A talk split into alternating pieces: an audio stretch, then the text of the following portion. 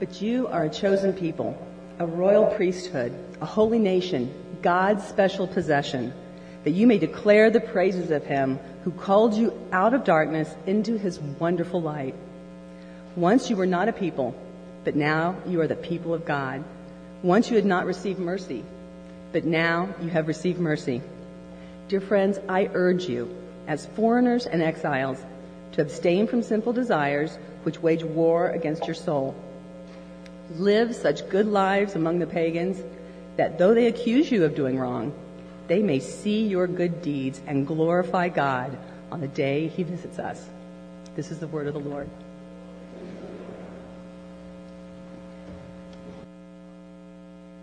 Word, and we pray that as we approach it this morning, your spirit would be softening us so that we can be molded by you into the people you're calling us to be. We pray that you would give us the faith to believe what you have asked us to believe and to follow you in faith. In Jesus' name, amen. I'm not sure if I've ever told you this before or not, uh, but I, I really like baseball. Have, have I mentioned that before? Uh, I, I, like all levels of baseball. I like watching the Cleveland Indians play. It's painful sometimes, but I, I still really enjoy it. I like watching IU right now, right? They're in the College World Series. That's fantastic. Uh, and I really like watching my kids play, of course, right? Uh, but I'll be honest, the older they get, the more I like it. Uh, when they were younger, it was a little bit iffy. I mean, was it really baseball? You know, T-ball doesn't count. It's just painful beyond belief. Uh, but the older they get, the quality of the baseball is better. Uh, this year, Jake's team has made a transition from Little League rules to what they call modified high school rules. And so they've added some elements. The, the baseball field has gotten bigger, and they've added things like leadoffs and pickoffs, uh, drop third strikes, the infield fly rule, which none of the coaches can explain because we still don't understand it ourselves. Uh, but it's so much more like real baseball. It, it's great. One of the other things they've added this year is this pregame ritual. They call it breaking, breaking it down. Uh, before each game, they'll, someone will say, okay, guys, let's break it down. And they get together just outside the dugout and they huddle up and they lock arms and then they start swaying and grunting and uh, someone yells out, Who are we? And the response is, Inferno, Inferno, Inferno. What are we going to do? Win. Now, I, I love watching that kind of thing. That's, we didn't do that on the diving team, right? I mean, a bunch of guys in Speedos huddled up and grunting is just weird.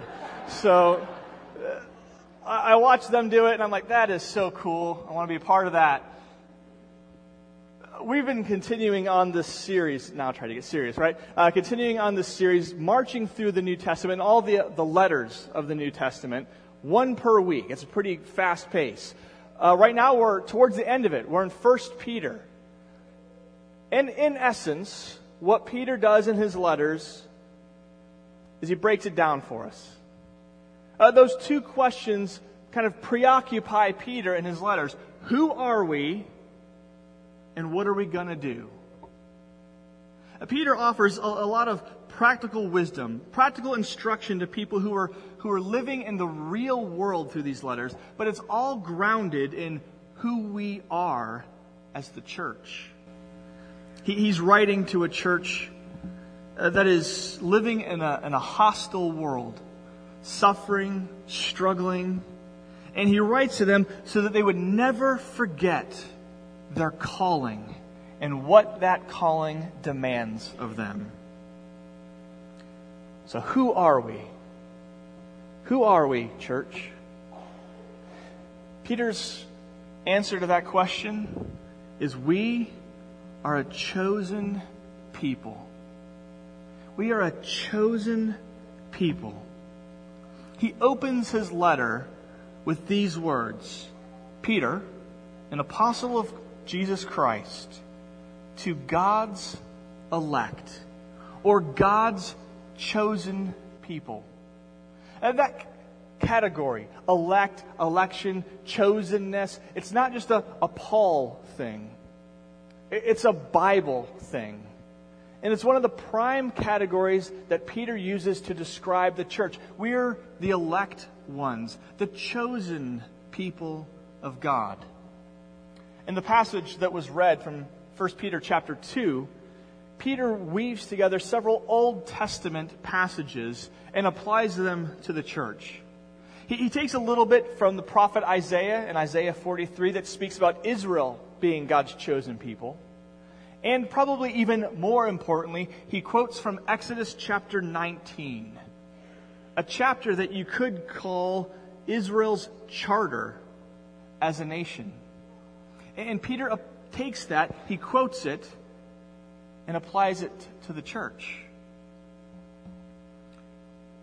Exodus chapter 19, God says to Israel, Now if you obey me fully and keep my covenant, then out of all of the nations you will be my treasured possession. Although the whole earth is mine, you will be for me a kingdom of priests, a holy nation. Peter takes that crucial passage for Israel and says, Church, this is you. He's not just drawing a simple parallel between Israel and the church. He's not just saying Israel was chosen and church, so are you. He's wanting us, the church, to recall all of God's promises to Israel. And all of God's history in, in dealing redemptively and faithfully with Israel. And He's taking us, the church, and placing us in that history, in those promises, in that story and timeline. He says, This is your history, this is your promises. But not just, He doesn't just place us in it. He places us at the very culmination of all that God was doing through Israel. Uh, I'm not a, a grammar guy. I said that in the first service and they laughed. You know, I, I butcher the English language well. I'm skilled at it. Some things I noticed though. When Peter is quoting these Old Testament passages, he does something. He changes the verb tenses. When the Old Testament writers, Moses was writing, recording what God had said, it was all in the future tense. If you do this, Israel, God says, then you will be a holy nation. You will be a people for my possession. You will be a kingdom of priests. When Peter quotes it, it's now in the present tense. You are a holy nation. You are a royal priesthood. It's happened. Peter's also quoting from Hosea. And he does the same thing.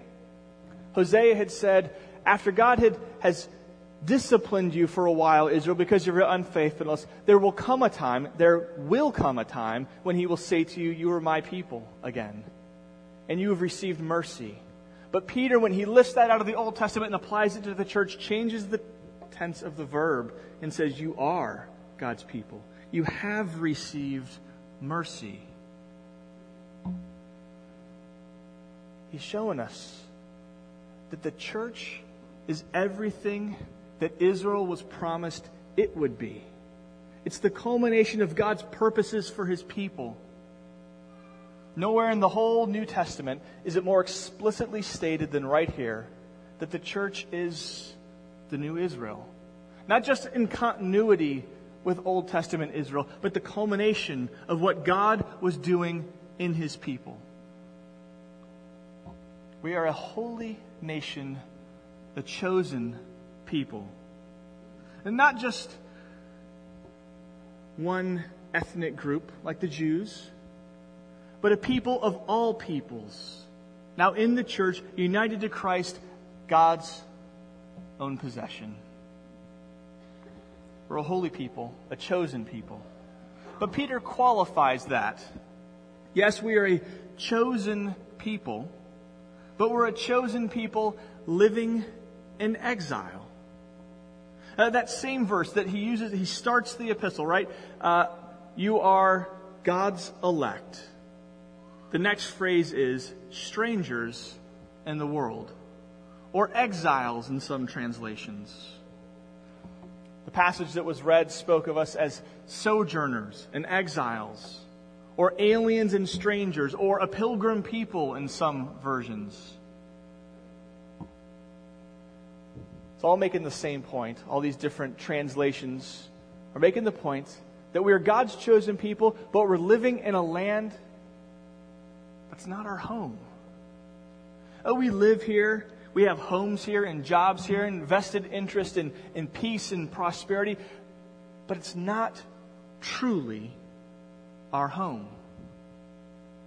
Peter's been connecting us to Israel, but not to the times when Israel was living in the land and had armies and, and walled cities and, and peace. He's connecting us to Israel and their history as a sojourning, wandering, pilgrim people. That history goes all the way back to Abraham. God took him out of his land and said, Here, this is the land I'm going to give you. And Abraham lived and sojourned in a land that wasn't his home. It was going to be his home, but it wasn't yet.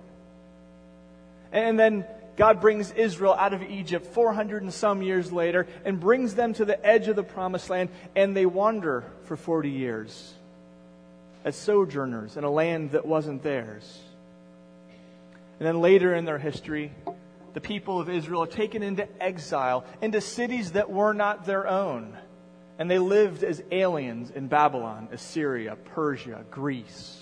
Rome. Peter's connecting us to that and says, Yes, you're a, a chosen people, but you're not yet home. You're in exile. You're in exile. I believe this is probably the most important truth that the Western church has forgotten about Christian living. This isn't our home. Yeah, again, we have vested interest in things around us. But maybe we're so enmeshed in the things of this world that we've forgotten that our home is not here. We have a heavenly home. The church is a nation, no matter where on earth you find it, that is not living in its native land. Because its native land is not on this earth. It's the heavenly city. And it's in the heavenly city, the New Jerusalem, where our affections lie, where our true treasure is being stored, where our lives are hidden in Christ, where our King is and will soon come. That's our home. We live here as wanderers, as pilgrims. It's an incredibly important truth to reclaim that's who we are. Uh, we're a chosen people, yes, but a chosen people living in exile. Not chosen only, not in exile only, both. We have to embrace and live both. Peter's breaking it down for us. Who are we? We're a chosen people living in exile. What are we going to do? That's the next question. What are we going to do? Again, 1 Peter and 2 Peter are filled with just wonderful exhortations on how to live this out. That's the foundation. Who are we? And then how do we live it out? We don't have time to get into all the details. Do you want me to take the time? I, I can. No, we won't. Uh, we don't have all the time to get into all the practical things that Peter says. So go home and, and read 1 Peter in this light. But there are three kind of overarching things that we can engage this morning. First, as we embrace our identity as God's chosen yet exiled people, we need to embrace God's mission. Election and God's mission go hand in hand. They always have. Being chosen means being chosen for a purpose, and it's not just to hoard God's blessings for ourselves. Election has always, always, always meant election to God's mission in the world. It was true for Israel, and it's true for the church. Israel was not chosen so that God would, could neglect all the other nations. He wasn't, Israel was not chosen to their detriment. Israel was chosen for the sake of the nations. It was through Israel that all the nations of the earth would be blessed.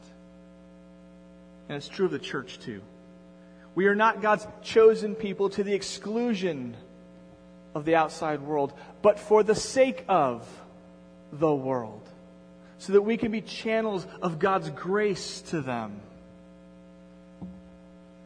Christopher Wright has said it just really powerfully.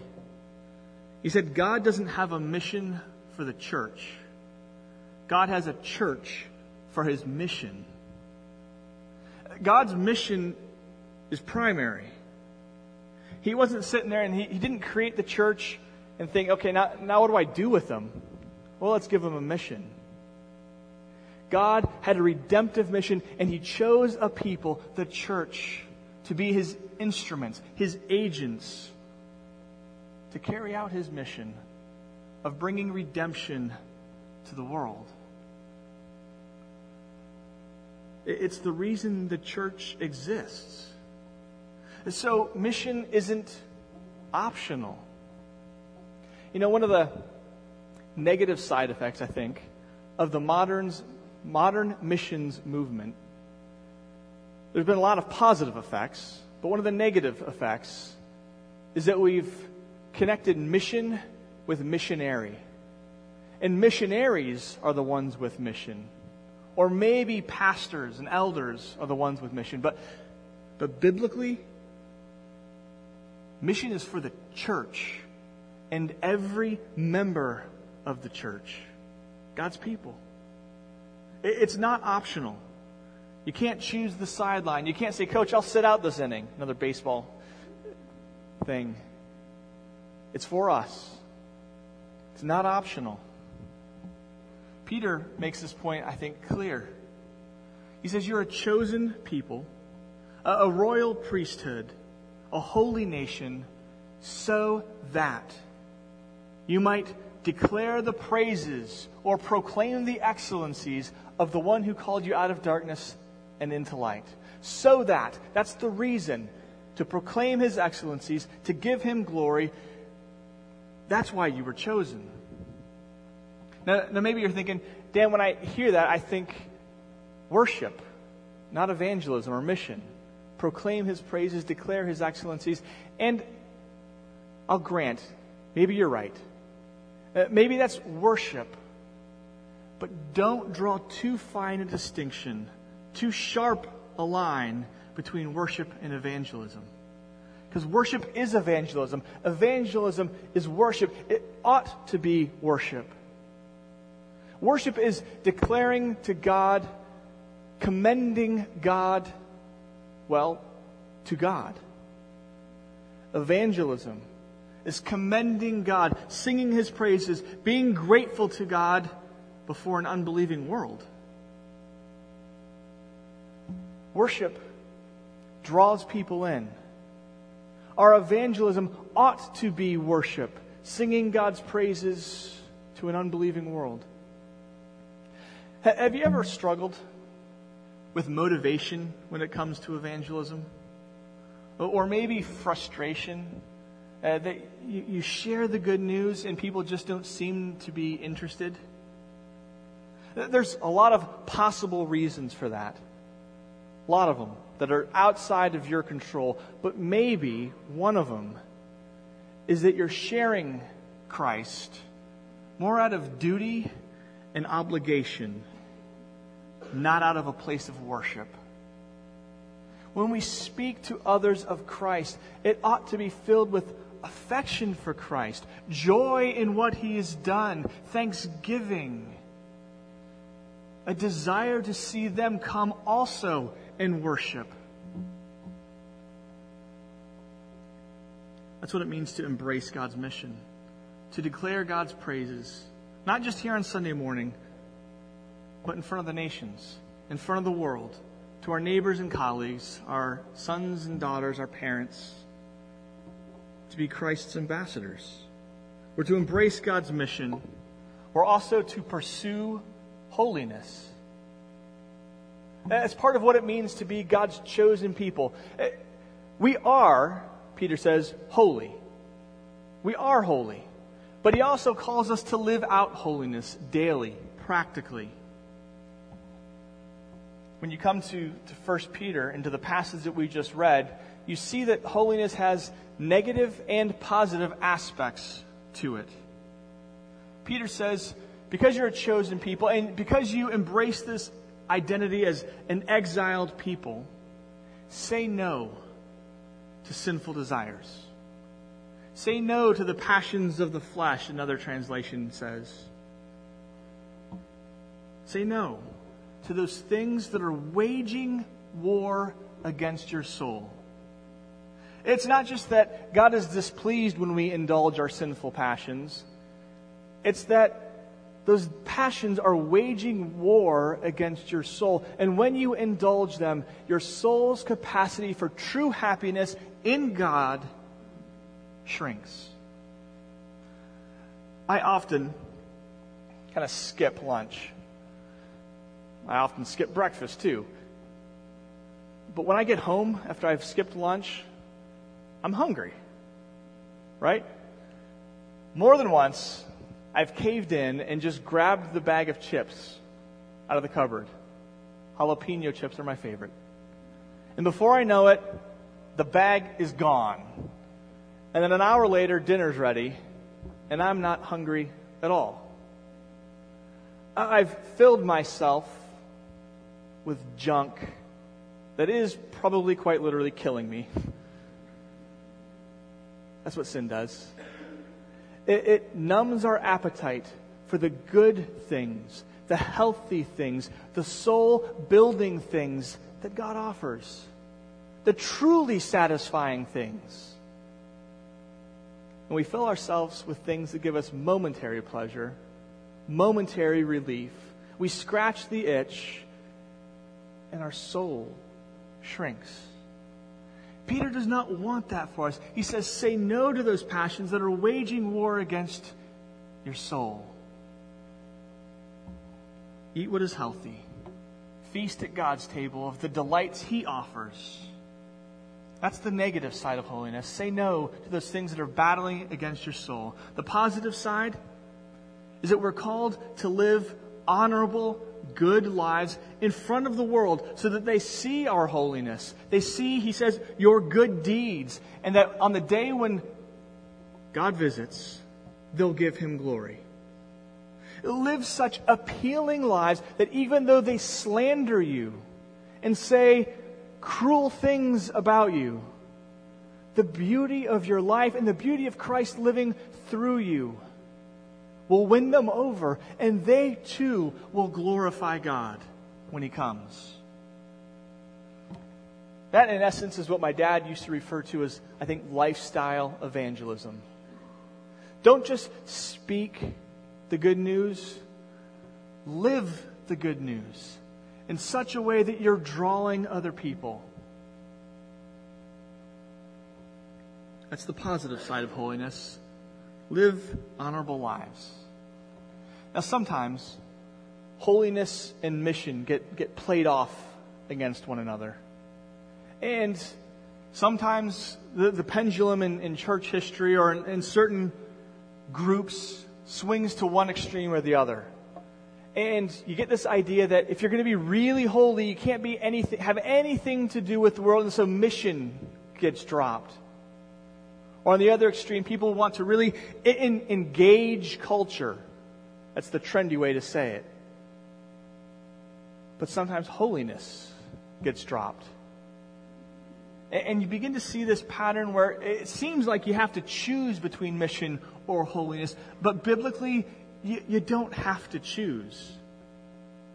Biblically, you can't choose you must embrace God's mission to the world and holiness. The one who called you is holy. So be holy. You don't have to choose. You can't choose. To be truly holy is to love the things God loves, including the lost world, to be concerned for them, to want to share the good news with them, not to keep them at arm's length, That's not genuine holiness. To cloister ourselves off from the world, to protect ourselves from being contaminated from the world, that's not true holiness. True holiness is to be in the world, concerned for the world, and yet still pursuing God and living His will. You don't have to choose. Now, saying that, let me say it is messy when you don't choose. Oh, choosing one or the other, that's easy. Holding to both and living in that tension, that's hard. It's messy. It requires you to ask questions all the time. Kind of a trivial example. Have you ever been in the backyard or wherever with your neighbor and they tell an off color joke? And you think, do I laugh? It was funny. Do I laugh? Do I one up them with my own? I've got some good ones. Bob taught me a lot of good ones. Do I, do I, one up them? Or, or do I make a face like I've been sucking on a lemon to show I disapprove? You want to be in it with them, but you have you're marching to the beat of a different drummer. That's a trivial example. More significant ones. Do I befriend this group?